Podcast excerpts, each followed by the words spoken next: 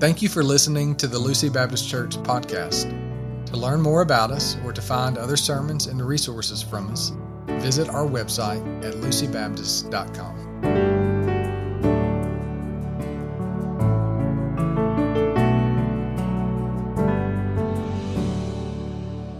1 Peter 2 9 through 17. But as you are a chosen race, a royal priesthood, a holy nation, a people for his own possession, that you may proclaim the excellencies of him who called, called you out of the darkness into his marvelous light. Once you were not a people, but now you are God's people. Once you had not received mercy, but now you have received mercy. Beloved, I urge you, as sojourners and exiles, to abstain from the passions of the flesh which roar against your soul. Keep your conduct among the Gentiles honorable, so that when they speak against you as evildoers, they may see your good deeds and glorify God on the day of visitation. Be subject for the Lord's sake to every human institution, whether it be the emperor as supreme or to the governors as sent by him to punish those who do evil and to praise those who do good. For this is the will of God, that by doing good you should put to silence the ignorance of foolish people. Live as people who are free not using your freedom as a cover up for evil, but living as servants of God. Honor everyone, love the brotherhood, fear God, honor the emperor. This is the word of God. Thank you.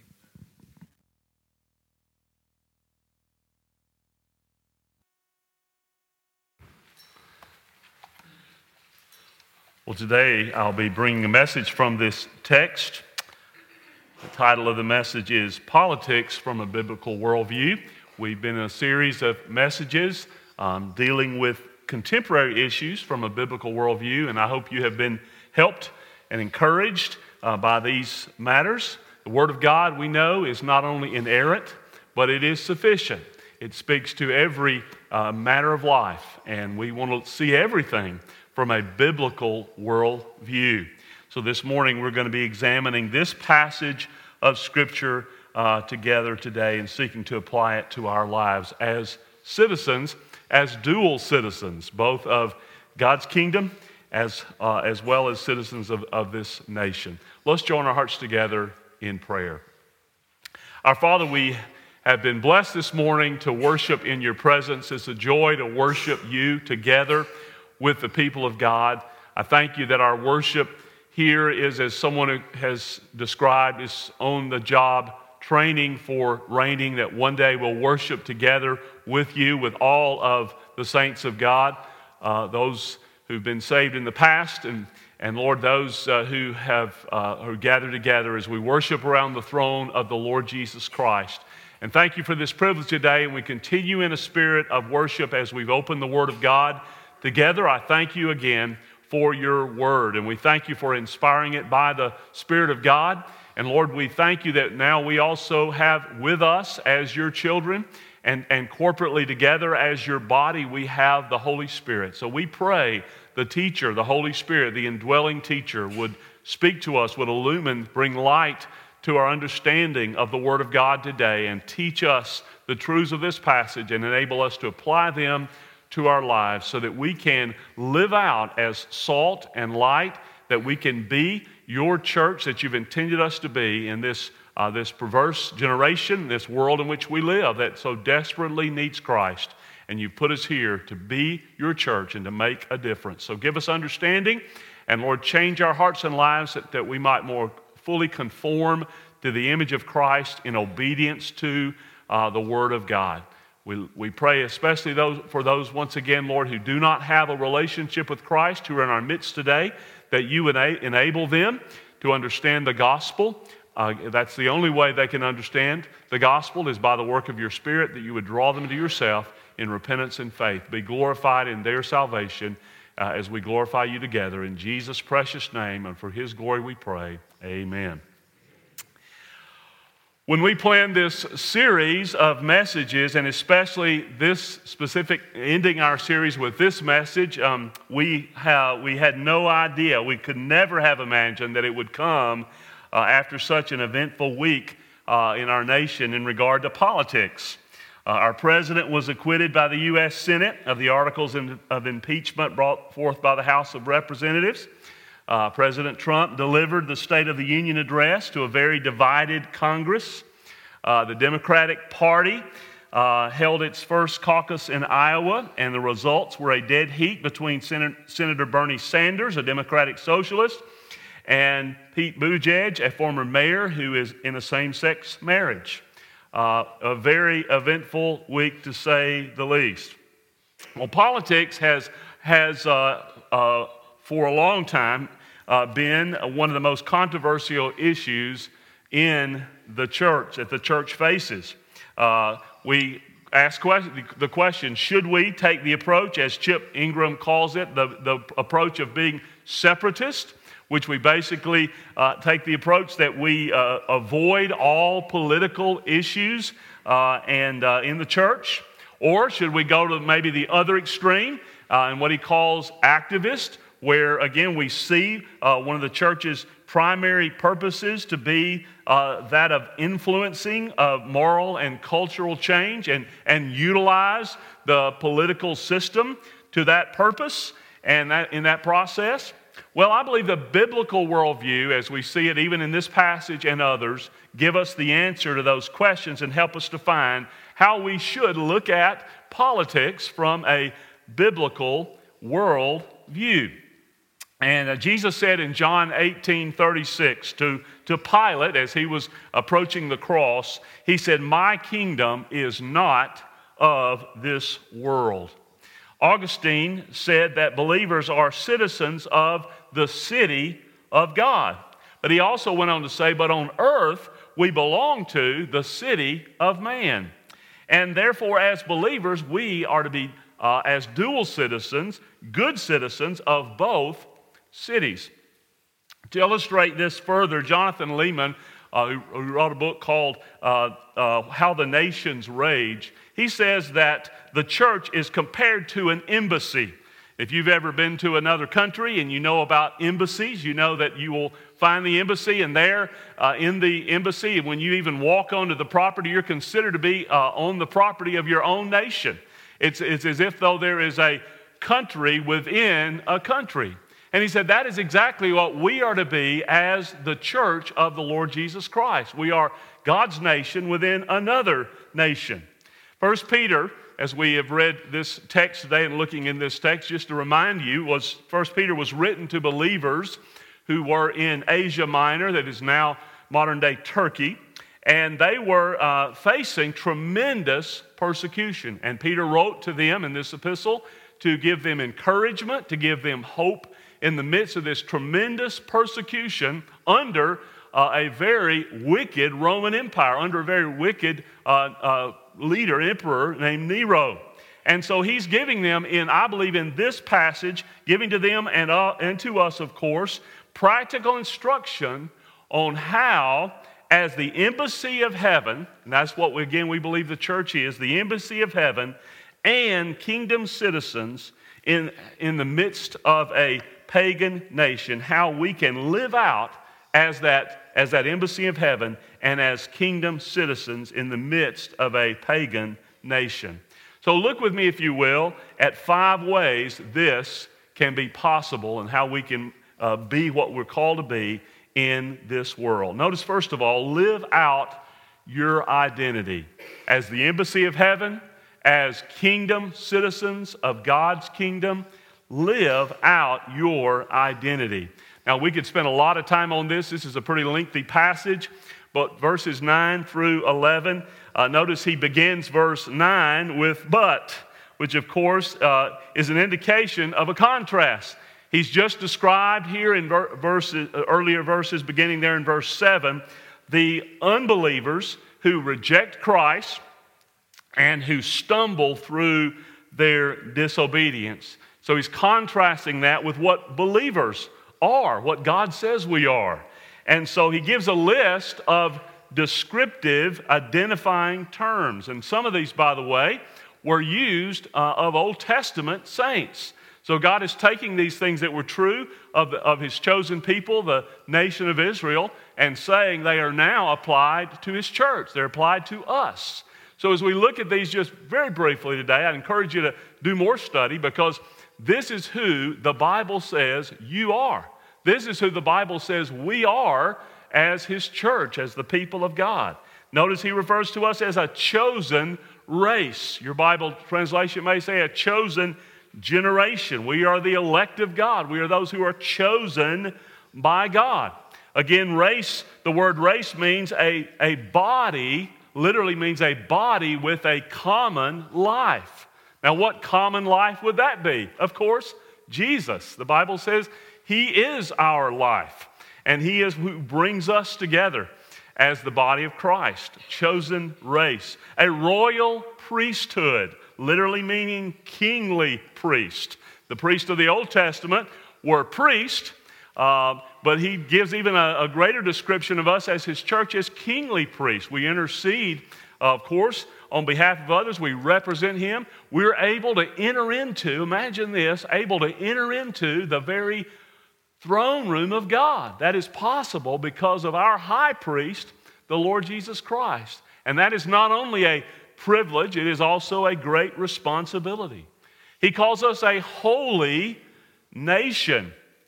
Holy nation. This means a people, again, of the same nature, literally, who are set apart for service to God. Once again, the church is a holy nation. We're a nation within a nation. He says we are a people for his own possession. If you have the King James Version, I think it refers to us as a peculiar people. And that does describe a lot of God's people, doesn't it? But he doesn't mean weird. Uh, he means we are, again, we are set apart for him. We belong to him. We are purchased with his precious blood. And then we drop down to verse 11. Notice again some other identifying terms that God says is true about who we are. In verse 11, he says, Beloved, that, that in itself is a, a description of who we are. I urge you as sojourners and exiles to abstain from the passions of the flesh. He calls us again sojourners and exiles. This is really, uh, these are synonyms of the same idea. It literally means, the word literally means to settle down alongside of pagans. We are resident aliens who have our citizenship in another country. We have an old song that says, This world is not my home. And that's exactly right. As believers, we are passing through. This is uh, not really our home. And, uh, and again, the Bible says, therefore, that we are citizens of heaven. Philippians 3:20 says, "But our citizenship is in heaven, from and from it we await a Savior, the Lord Jesus Christ. Our citizenship is in heaven.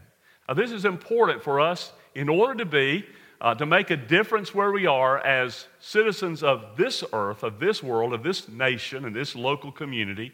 We can make the most impact when we are being who we are as kingdom citizens, when we're living out our true identity. And you know, a wonderful study in the Word of God is just seeing what God says about who we really are, reading about our identity. And again, that's the greatest way we can have an impact by, by living our identity. We're able to give, uh, to serve the Lord uh, and our nation, even when our unbelieving fellow citizens try to silence us and try, as Matthew 5, Jesus describes in the Sermon on the Mount, when they try to just get us to assimilate and, when, and in our flesh, when we just kind of lose, lose, our saltiness, or we uh, are uh, intimidated by putting, again, that, that light under a bushel, that's exactly what the world wants us to do. It's exactly what our enemy wants us to do. But God's called us to be who we are, to be salty saints and to, to let our light shine in order that others can see Christ in us and see the difference that Jesus makes. Again, the first thing we can do to impact our community, to be, again, the, the embassy of heaven, an embassy is local churches of heaven, and also to be kingdom citizens is by living out our true identity. You see, brothers and sisters, our true identity as believers is not being a Republican, is not being a Democrat, a Libertarian, or an Independent. Our primary identity is not even being an American. You know, we, we, uh, we know the scripture teaches our true identity is who we are in Christ. We're grateful to be in this citizens of this nation. Amen. We're grateful uh, for the sacrifices many of you and your families have made in serving our nation. We're blessed to be in a, in a church, in a, in a military uh, town, and where many of you have served our nation, and, and uh, we are grateful for that. But our primary identity is who we are in the Lord Jesus Christ. You know, we don't know how long there will be a United States of America. We're not guaranteed that the United States of America is going to last forever. But I know one thing I know that the Bible makes it very clear, and we believe the Word of God, that the gates of hell will not prevail against the church of the Lord Jesus Christ. That His church is going to prevail, it will live forever. So, church, be the church. Live out your true identity, and that's the greatest way to begin with. You can make an impact upon our nation. But secondly, the second thing I believe this passage calls us to do is to proclaim God's excellent attributes. Notice the second part there of verse uh, number nine. He describes, tells us about all these identifying terms that tell who we are. And he says the, the reason for these, notice there in verse 9, are that in order that you may proclaim the excellencies of him who called you out of darkness into his marvelous light. In verse 10, once you were not a people, but now you are God's people. Once you had not received mercy, but now you have received mercy. So he tells us uh, the reason we are who we are is for this purpose, that we might proclaim, as, as we called it there, God's excellent attributes. He's put us here uh, to proclaim his, uh, you may have the translation praises, or, or again, these, this word excellent attributes. So, what do we do? We proclaim to everyone how Jesus has called us out of darkness into his marvelous light. So, what are we doing? We are proclaiming the gospel. That's exactly what we're doing as we proclaim his excellent attributes. Think about all the excellent beautiful, praiseworthy attributes that are a part of the gospel message that we proclaim. Think about it for a moment. Again, we, we uh, describe how uh, God, in His great love, His magnificent love, John 3:16, sent the Lord Jesus Christ, fully God, the creator of the universe, now becoming fully human. He humbled himself. Another of God's great, excellent attributes is that he humbled himself in becoming a man. And not only that, but he went to the cross. And there he and, and God poured out his holy wrath against all sin on the Lord Jesus Christ as he took our sin upon himself there. He was buried and he rose again by the great power of God, the resurrection power of God. And he's alive forevermore, now interceding at the right hand of the Father on behalf of us. And again, by His great grace, the beautiful, excellent attribute of grace, He reached down to us and, as we see, called us out of darkness where we were, headed for hell and, and deserving of it for all eternity. But God, in His great mercy and grace, called us to Himself, brought us to repentance and faith in the Lord Jesus Christ. What an awesome, beautiful attribute of God's beautiful grace that He would save us in this way. And we have the joy of sharing that wonderful message to others. Again, in our testimony, every one of us are right here. If you're a child of God, this is your testimony. In verse 10, you once were, were not God's people, but now you are God's people. Imagine that. You were not God's child, but now you are if you're his child. And once again, uh, you had not received mercy. You were lost and headed for hell, but now you have received mercy. What a beautiful way to describe the excellent attributes of God and who he is. You see 2 Corinthians 5:20 says, "Therefore we are ambassadors for Christ, God making his special his appeal through us. We implore you on behalf of Christ, be reconciled to God." And the great commission, Matthew 28, 18, Jesus said, All authority is given to me in heaven and on earth. Go therefore and make disciples of all nations, all people groups.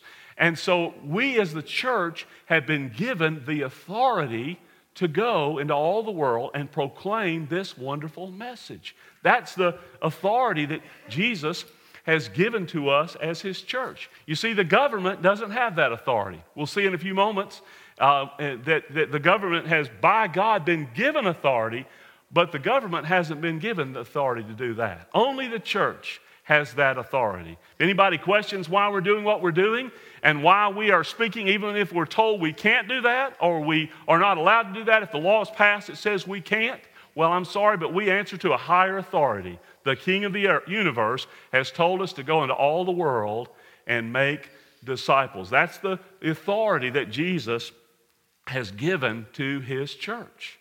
Jonathan Leeman uh, says the church's most powerful political word is the gospel. And the church's most powerful political testimony is being the church. So, church, what a joy, what a privilege, what a great authority as his ambassadors in this embassy where we operate out of to go and to tell this world the beautiful message, the excellent attributes of the gospel of Jesus Christ. And by the way, if you're here and you haven't responded to that gospel message through repentance and faith, then we, just like Paul said here in, in 2 Corinthians 5, under the inspiration of the Spirit, we implore you on Christ's behalf be reconciled to God. Turn from your sin. Place your faith in Jesus and Him alone to save you. We invite you to hear His message so that you can be, uh, your testimony can be here that once you were in darkness, but now you can be in light for all eternity. That's the message that we proclaim. But thirdly, again, to be these kingdom citizens as a part of the embassy of, of, of God here on this earth, we, and to make an impact for Him, we must walk in holiness. Again, the second part of verse 11, he describes the way we are to walk. He says, We are to abstain from the passions of the flesh which war against your soul. Keep your conduct among the Gentiles honorable, so that when they speak against you as evildoers, they may see your good deeds and glorify God on the day of visitation. So, in being who we are, uh, and again, proclaiming that wonderful gospel message, we must do nothing to hinder the gospel. That's why we must guard our testimony. That's why we must abstain from these fleshly practices. The word abstain means to walk away from. We, we must, again, not think of our own selves self, selfishly, but we must recognize we are, we are ambassadors for the King and we are representing the King of Kings and Lord of Lords, and we must have a walk in holiness that backs up this gospel message that we proclaim. The word war, as he describes here, the war that war against our flesh, is a military campaign. We are in a spiritual battle. We have an enemy that wants to defeat our testimony. Again, that wants us to, uh, to, to become like the world and to conform us to the image of the world. And so we must continuously battle against it. We must win this battle against our sinful desires. In verse 12, he says that our conduct must be honorable. That word uh, can also be translated attractive or winsome. Again, that's not to substitute for the, the proclamation of the gospel, but it again affirms it. it. That's our walk, that's who we are in this world. We must stay faithful even when we're persecuted, as these saints were. He says, and, uh, so that again on that day of visitation, he says, that, that those that while they speak against us as evildoers, they may see our good deeds and glorify God. Uh, there are those who believe this word, the day of visitation, though it's difficult exactly to understand, different interpretations. Many believe that he's describing here the day of salvation for those individuals when the Holy Spirit visits them and brings them to an understanding of the gospel and repentance and faith. And therefore, they will be able on that day to glorify God. And they'll be grateful for the faithful testimony of those who have not only proclaimed the gospel to them, but have given evidence of the difference that Jesus has made in their life, that they've been salt and light and lived a life of holiness before them. He said they'll put to silence uh, the ignorance of foolish people when we do good. Verse 15, look at that verse once again.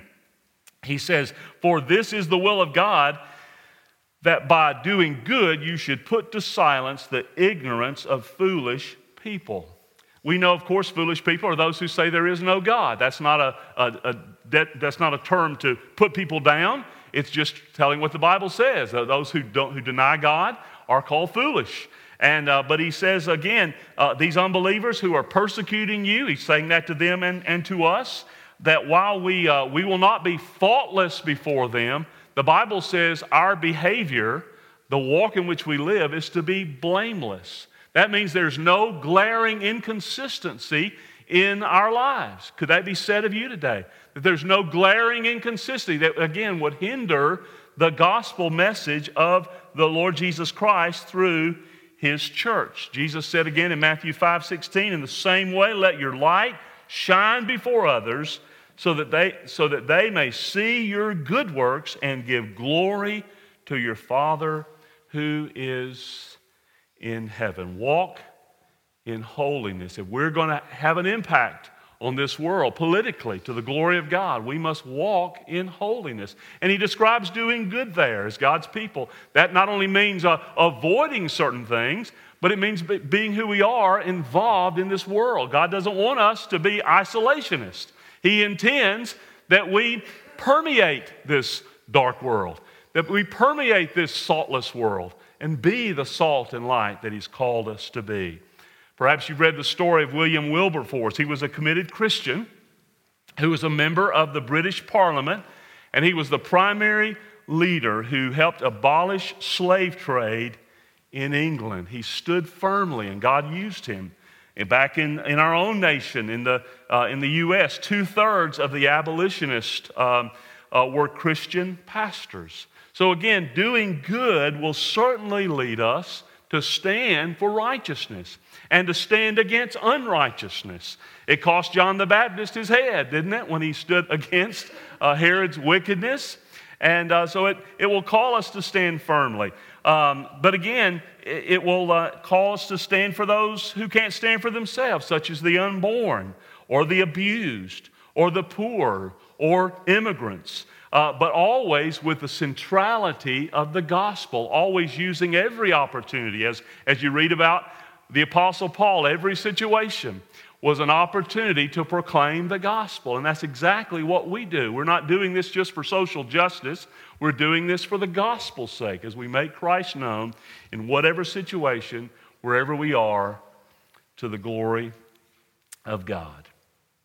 Walk in holiness. But number four, again, as kingdom citizens, as embassies of heaven, we must submit to governing authorities. Submit to governing authorities. We see that in verses 13 and 14, where he says, Be subject for the Lord's sake to every human institution. This word submit literally means to put yourself in the attitude of submission. Why do we do that? The Bible says, For the Lord's sake. Once again, we do not belong to ourselves. We belong to Him. We are His ambassadors. We represent Him.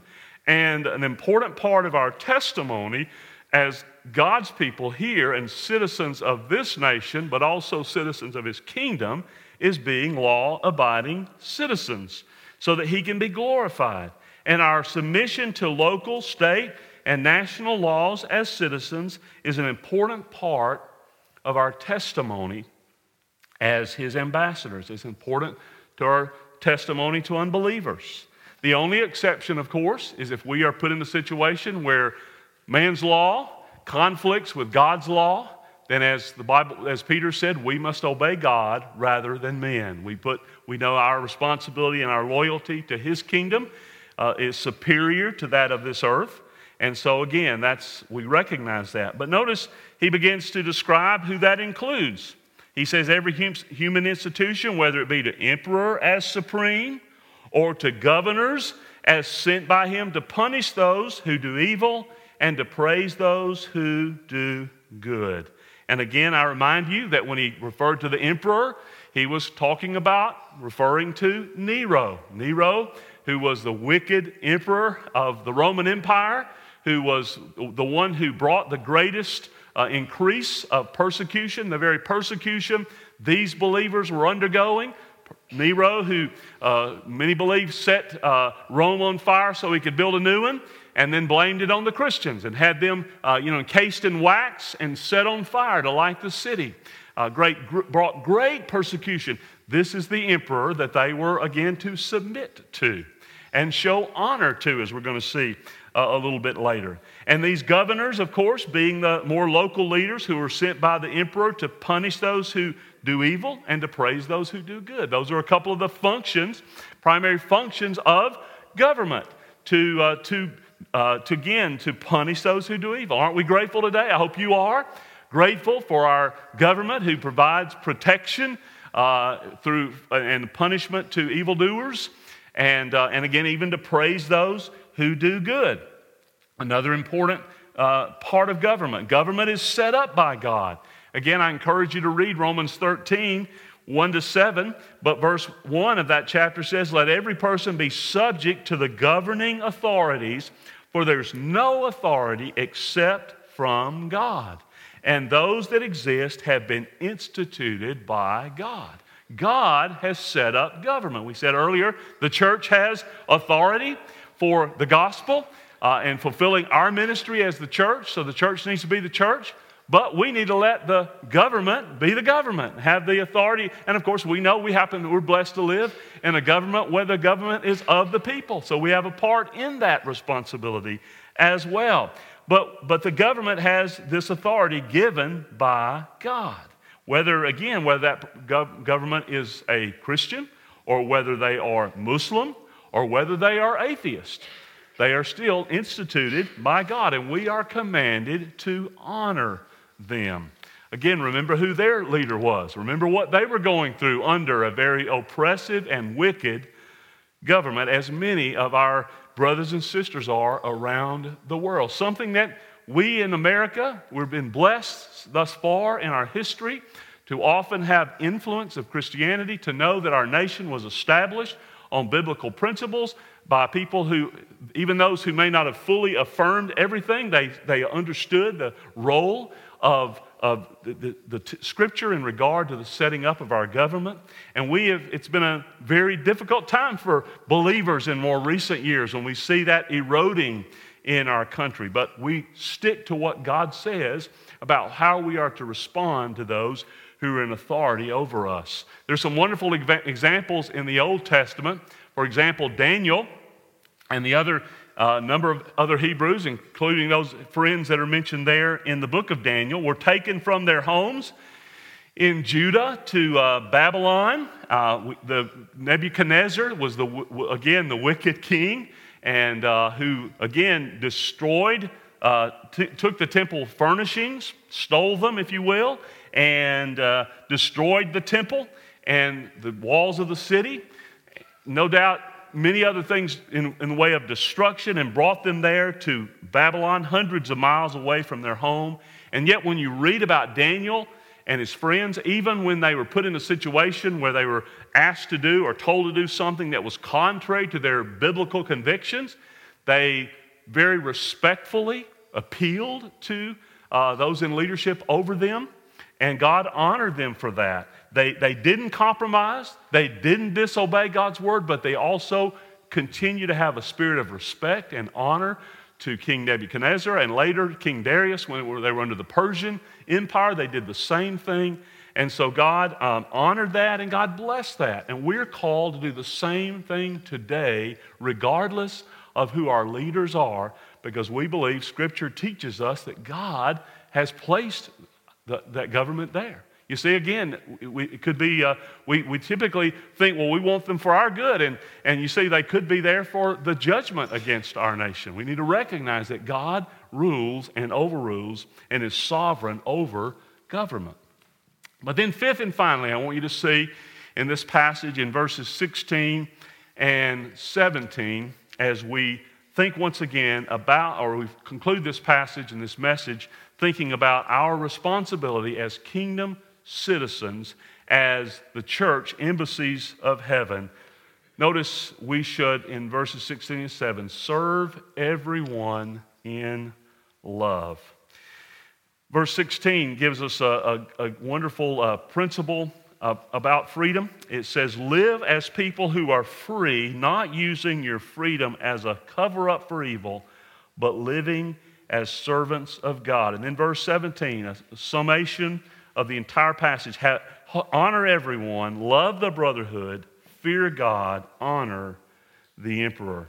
When Jesus saved us, he freed us. The Bible says, He whom the Son has set free is free indeed. He saved us from the law's condemnation. Think about what He saved us from the law's condemnation, from eternal torment in hell.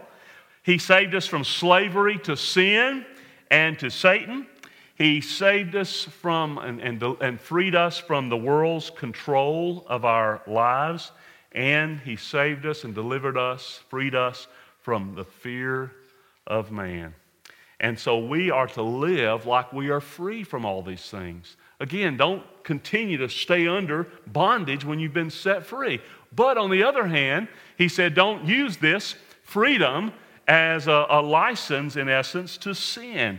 We are now free to be, as he describes us here, servants of God, literally bond slaves of the Lord Jesus Christ. We're set free so that we can serve others, serve everyone. So in verse 17, he summarizes how we as kingdom citizens are to live in relationship to everyone. Look at those just quickly with me. First of all, he says, honor all people.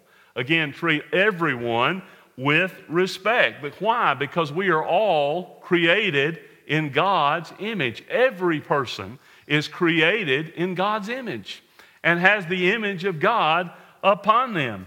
And so, again, even people who act like animals, and there are plenty who do, they're still not animals. They're still created in God's image, and we need to treat them that way.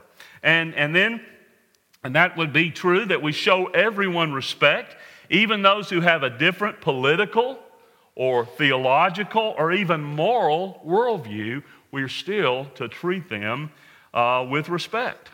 Uh, don't have to agree with them, don't compromise our position, but treat them respectfully. Secondly, love the brotherhood. Our, our, uh, our, again, our love for one another is God's primary instrument of showing the world what it is to be a Christ follower. Jesus said that when he commanded us to love one another in John 13 34. And then verse 35, he says, By this all people will know that you are my disciples if you have love for one another. What, what a great opportunity we have to demonstrate to the world the difference that Jesus makes by the way we love one another. And then the next is, again, fear God. Fear God. Dr. Rogers said this is love on its knees. It's not being afraid of God, but again, it's honoring God, it's, it's uh, loving Him, it's, it's being in awe and of reverence in Him in, with everything we do, not wanting to do anything and seeking to do nothing that would displease Him. That's what it is to fear God. And we need that. we must have that as the people of God if we're going to impact the world around us. And then finally, honor the emperor. Back to what we have already said that we're to treat those who are in political leadership as someone who has been put there ultimately by God because they have been Daniel 2:21b says he removes kings and sets up kings. God is sovereign and we need to honor those in those places of leadership. And again, read Romans 13, 1 to 7 as you think about how we are to respond. God, God's put us here, once again, to be embassies of heaven as a local church. And again, individually as kingdom citizens to impact the darkness of this world around us with the glorious gospel of Christ. How are you doing, member of the body of Christ? How are you doing, kingdom citizen, at living out your citizenship from heaven to the glory of God? Well, I want to share with you some practical ways that we, I believe, can and should make a difference. I'm sure this list could be longer and a lot more could be said about this, but let me just share with you some practical ways we can make a difference. First of all, remember that your primary role, your identity, is being a disciple of the Lord Jesus Christ. That's who you are. Be who you are. Live up to your identity wherever you go and whatever you do. Second, seek to serve Christ and advance the gospel through the local church. That's why we're here as a church. And that is, the, again, a great uh, privilege that we have uh, to serve, uh, serve Christ by advancing the gospel. Again, I remind you of, of Jonathan Leeman's statement the, most, the church's most powerful political word is the gospel. Number three, pray for all who are governing authorities. And I remind you again of, uh, and in fact, I'd like to read that, 1 Timothy chapter 2, that tells us how we're to pray. He said, First of all, then, I urge that supplications, prayers, intercessions, and thanksgivings be made for all people, for kings and all who are in high positions, that we may lead a peaceful and quiet uh, life, godly and dignified in every way. That is good, and it is pleasing in the sight of God our Savior, who desires all people to be saved and come to the knowledge of the truth. Again, it comes back to we pray for these in leadership ultimately so that the gospel can be advanced. That's what the, verse 4 is describing there. And that is why we want this nation to continue to remain free so that the gospel can be proclaimed here and that we can help send the gospel to the ends of the earth. So pray for those in leadership. Pray for the salvation of, of our leadership. Uh, we continuously see, do we not, a lot of evidence that there's a lot of lostness among political leaders in our nation. And, uh, but you know what? Praise God. There are folks who are there who are saved. So pray for those who know Jesus, will share Jesus with those who don't know him, and will be salt and light where they are. Because I'm grateful that there are those who are. So pray again for uh, with our president and all throughout leadership of our nation, our state, as well as our county and local government. Pray for their salvation. Pray for those who are believers to be strong in the Lord and stern, stand firmly for Him. Pray for their families to come to faith in Christ as well. Number four, put your hope in Christ, not in political leaders or government. You know, I, I don't remember how old exactly I was when this came, to, when I came to recognize that the hope of our nation was not in, in who was going to be in the White House, okay? You know, I remember my first election for a president was, was Governor Jimmy Carter, who went, became the governor and said he was born again. And I said, yeah, that's who we need to vote for. That'll help us. And uh, then, you know, the next one was Ronald Reagan. Wow, here's a man who really stands firm, stands for life. Folks, we still have a lot of sin. We still have a lot of problems, and I'm not a cynic. But I've come to recognize our hope is not in the White House. Would you agree? But we, as God's people, can pray and we, again, uh, can recognize that our, our hope is, is in Christ, not in our government. Number five, treat those who disagree with you with respect and love. You know, one of the events that took place this week, also that I didn't mention, was the National Prayer Breakfast. You may have read a little bit about that or seen it on the news and uh, a professor from Harvard spoke, uh, who, Professor Arthur Brooks, and he challenged them that day from Jesus' words about loving your enemies. And he challenged them to love one another. And to overcome their differences and to love even their political enemies. Uh, he got some pushback on it, but he was right, wasn't he? Uh, and that's exactly what God's called us to do. And you know, one of the greatest areas that even Christians can get caught up in today uh, that the enemy loves, and that is in social media. Don't get caught up in the social media battles, in battling it out for your political candidate or your political conviction. Realize again that the gospel supersedes all that. And yes, stand firm. I'm not asking you to compromise. Stand firm. But again, realize that that is not your primary role to represent a political candidate or political view. Your primary role is to represent the gospel. So be very careful in how you respond to people and treat others with respect. There are, there are people who know and love Jesus who may have a different position than you do. We need to recognize that, uh, even as God's people. But those who are not believers need to see the difference that Jesus has made in our lives as we respond to them primarily as a disciple and an ambassador of the Lord Jesus Christ. Number six, vote for candidates which most closely follow a biblical worldview. And I put very I'm, i want to emphasize that word most closely follow, okay? Sometimes we feel like we have to go into the voting booth and, you know, just kind of hold our nose or something, right? We feel at times it's difficult. Uh, but listen, folks, I, uh, Edwin and I had the opportunity to go to, to Nigeria. And in a conversation with a pastor, I said, What's it like living in a country, primarily a Muslim country? You get the opportunity to vote. What's it like? You don't have the opportunity to vote for a Christian. He said, We have to vote for the best Muslim. We just have to vote for the best Muslim. And folks, we, we have to recognize as believers, we're here and we have to do the best we can to find those who most closely vote, uh, who most closely stand for the for a Christian. And we may be in a situation one day when we know by voting for that person, we're voting for the losing candidate. But it's the person that will most closely align themselves with, with the biblical convictions that we have. And listen, don't don't ignore this privilege you have of voting.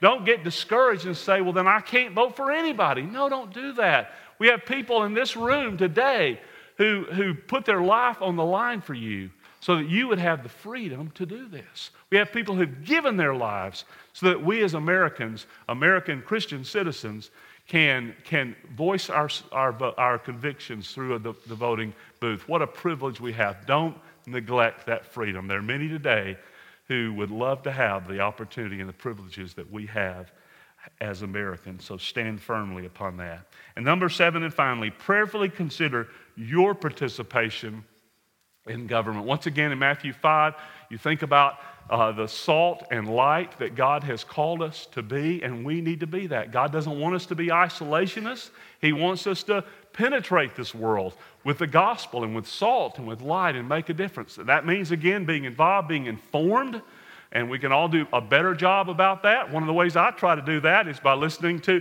uh, to the briefing by Albert Mohler every day so I can hear uh, what's going on in the world and get a biblical perspective, biblical worldview on how to respond, but be informed and then be involved. And write your, your uh, legislators and let them know we've got pro life uh, bills going on in our own state. We need to be involved in standing and making our voice heard and supporting those who are standing firm on biblical convictions and principles that we stand for. And so we need to be involved. That may mean for some of you, even running for office or being involved in some way in, in that regard. But be involved, follow the leadership of the Lord. So prayerfully consider your participation in our government.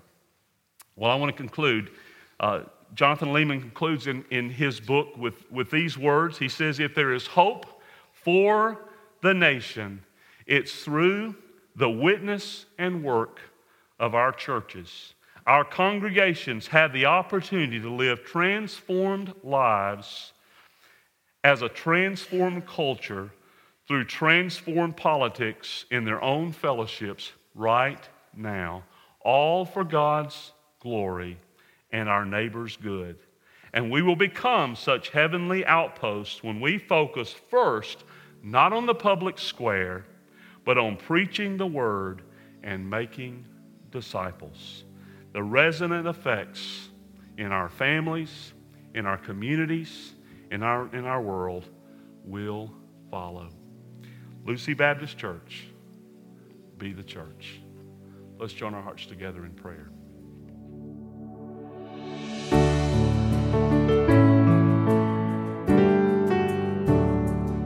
You found this message helpful, check us out at lucybaptist.com where you can find other resources or learn more about our church. We hope and pray that this message has helped you grow in your knowledge of God and in your relationship with Him.